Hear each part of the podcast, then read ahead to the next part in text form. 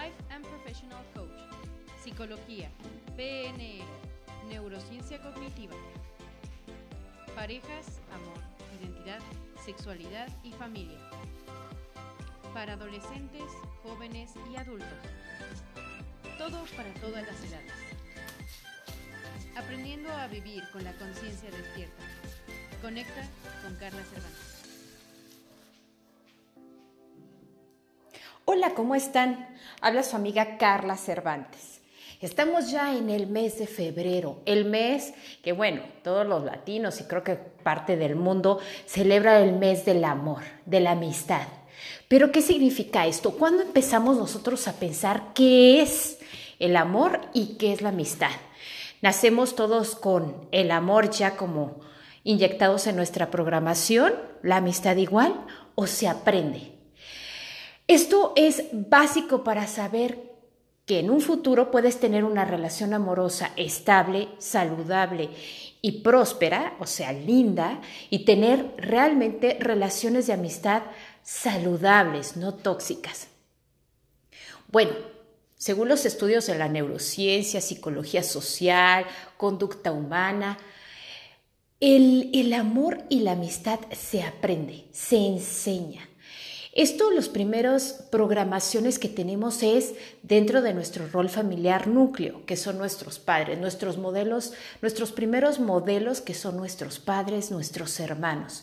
Vemos la interacción de cómo se demuestra el amor. Si un grito significa te quiero, si un golpe es corrección, pero amor. Si una eh, competencia con hermanos también es una buena amistad.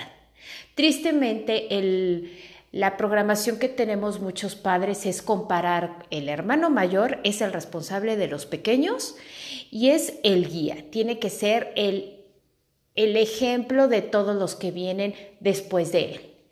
Tristemente lo digo, porque entonces estamos generando que en las amistades, si eres hermano mayor, y tienes un amigo, entonces tienes que guiar a tus amigos como si fueran tus hermanitos. Tienes que dar el ejemplo y verlos un poco inferiores a ti. Todas las amistades se programan así porque tú vas a ver proyectado en tus amigos a tus hermanos menores.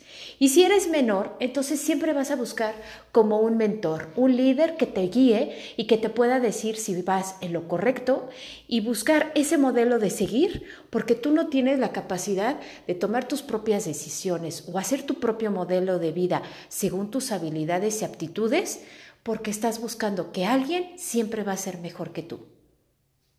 Ese es un punto muy importante que los padres tenemos que poner atención en el momento de educar a nuestros hijos. Si tenemos un hijo único, lo que también decimos en la amistad es que las amistades son relleno o complemento de tu vida. Esas son amistades más sanas. Como ellos no tienen un hermano con el que interactuar diariamente en casa buscan que ese lugar de una persona de su misma edad o un poco más grande o más chica tenga esa interacción de pensamiento de igualdad, porque piensan como niños y entonces pueden ellos ser más accesibles o tolerantes en las actitudes de otros porque porque necesitan esa amistad, ese acompañamiento durante su infancia. Los que tienen hermanos les exigen más a las amistades. Pero veamos por qué es esto. La amistad, sí, ese valor de la amistad es aprendido desde casa y el amor de pareja igualmente.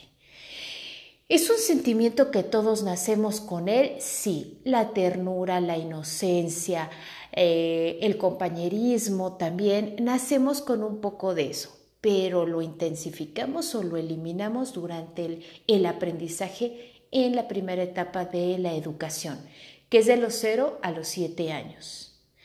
Nosotros tenemos como, como un trabajo súper especial, los padres y muchos maestros dentro de las escuelas, y si buscan ayuda profesional para el desarrollo de sus hijos, también sus mentores o sus psicólogos o sus coaches de que tenemos que esos dos valores tan importantes tenemos que fomentarlos y enseñarlos correctamente. Un niño que ve en casa, Estos dos valores son aprendidos en estos dos puntos fundamentales. El amor. El amor es cómo sienten ellos ese amor de parte de sus padres hacia él, cómo ve el amor entre sus padres y el amor creado él con sus hermanos. El amor con los abuelos, las conversaciones que oyen dentro de la familia, si el papá se expresa mal de su hermano, si se expresa mal de su padre, de su madre, si la mamá se expresa mal de sus padres, de sus hermanos, de sus primos y hasta de su propio marido.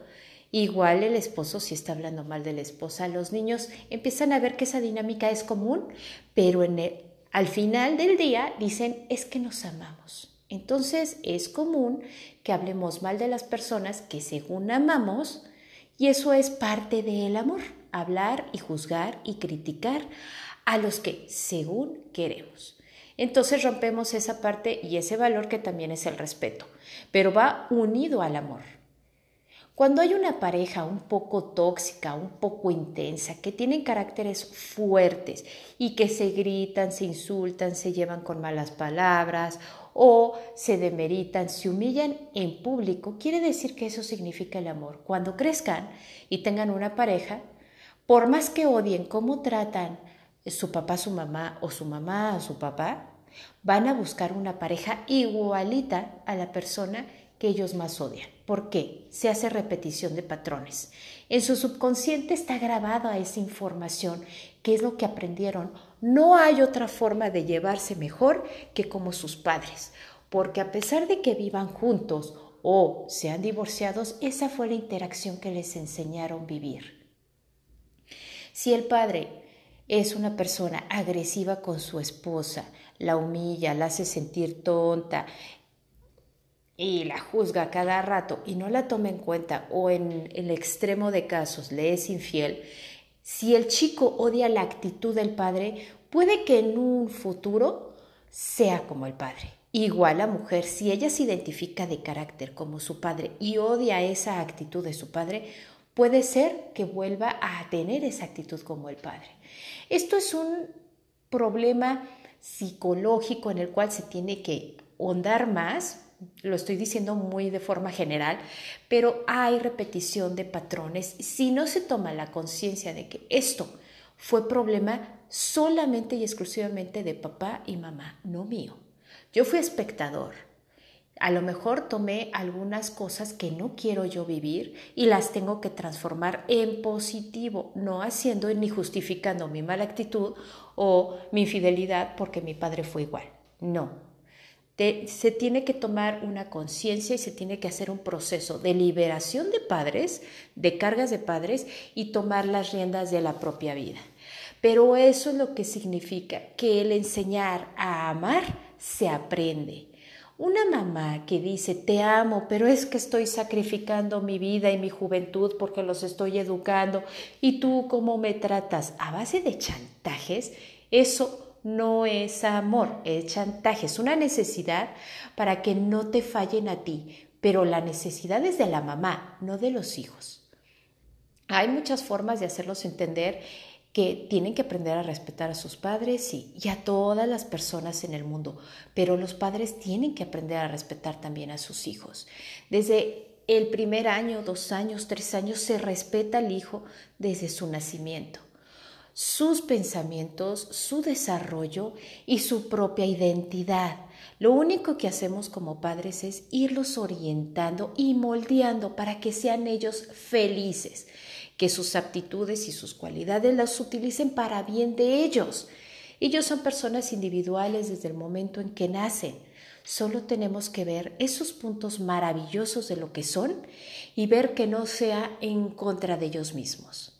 Si ves una actitud de que el niño tiene una inseguridad en el sexo opuesto, no sabe comunicarse con un hombre, una chica, o un chico es demasiado introvertido ante las chicas, algo está pasando. ¿Qué es lo que él está percibiendo que significa una niña para él y qué significa un hombre para ella? Tenemos que ver ese punto porque la interacción que ven en sus padres son la seguridad que ellos van a tener para tener una buena relación con el sexo opuesto. Para tener una buena relación en ya de pareja. Entonces, empecemos a ver, el amor y la amistad es aprendido. Nacemos con esa inocencia y esa capacidad de amar, pero tenemos que enseñar a amar correctamente y a tener amistades sanas. El ser dominantes, el ser celosos, el ser posesivos, envidiosos, juzgar al de enfrente y no ver sus propios errores generan parejas y amistades muy tóxicas.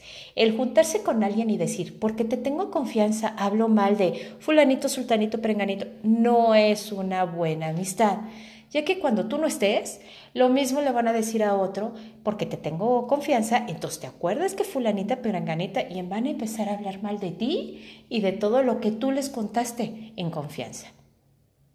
Si vas a estar con unas amistades es bueno desahogarse, pero lo mejor es hablar directamente con la persona que tienes algún conflicto. Eso, una buena amistad te va a decir por qué no hablas con él y aclaras las cosas. No te va a decir desahógate conmigo y luego lo saludan campantemente de hola, ¿cómo estás? No. Te va a ayudar a que seas una mejor persona y que puedas vivir en armonía y coherencia con lo que piensas y con lo que haces. Por eso es importantísimo, recalco, este mes y todos los meses y los días del año y de la vida, tenemos que siempre fomentar unas buenas relaciones sanas, de amistad que es súper bonito estar conviviendo y compartiendo tu vida con otras personas. Y también el tener relaciones sanas. No significa que con la primera relación de pareja que vas a tener te vas a casar. Puedes tener varias relaciones de pareja increíbles, aprender a ver quién es la persona ideal para ti y tú para él. Tampoco obsesionarse pero eso te va a ayudar a aprender a amar. Da lo mejor de ti, saca lo mejor de tu pareja, hasta de tus amigos, que puedan ser una persona que aporte, que sea una mejor persona tu amistad, como tú te saque lo mejor de ti. No que sea una persona que saque lo peor de ti y que genere y crea sentimientos tan negativos en ti que dices, híjole, fue tan pesado, nos las pasamos hablando mal de fulanito, sultanito y perenganito y me puse al día en todos los chismes. ¿Eso de qué te sirvió?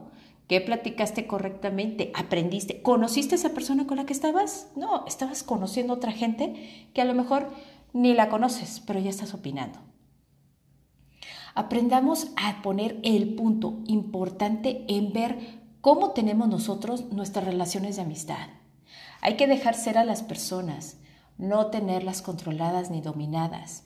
El que tengan más amistades, qué bueno que tengan más amistades. Y si eres una de esas amistades, de esa persona valiosa, qué padre. Y tú también tienes todo el derecho de tener más amistades sanas.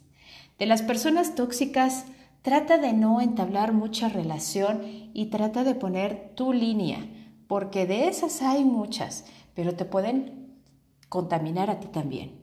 Así que veamos, el amor y la amistad es aprendido. Enseñemos a amar con respeto, con cuidado, aprender a controlar nuestra lengua. Antes de hablar hay que pensar y seamos las mejores personas con las que quisiéramos nosotros estar. Si nosotros somos buenas personas y dices, bueno, realmente soy una persona que aporta y no resta, entonces tú podrás dar eso y pide también de las otras personas que aporten y que no te resten. Nos vemos en el próximo podcast y espero que este mes pongamos un poquito más de atención. Aprendamos a ser buenos amigos y buenas parejas. El próximo podcast empezaré a hablar de puras parejas. Este mes lo voy a dedicar al amor, a la atracción, al ser libres con una pareja saludable y que sea una pareja realmente intensa, de amor, tanto sexualidad, de amistad entre parejas, porque a veces pues sí son parejas, pero ni son amigos. Veamos esos puntos y les deseo la mejor de las suertes y siempre les recuerdo que hay que vivir con la conciencia despierta. Cuídense, bye.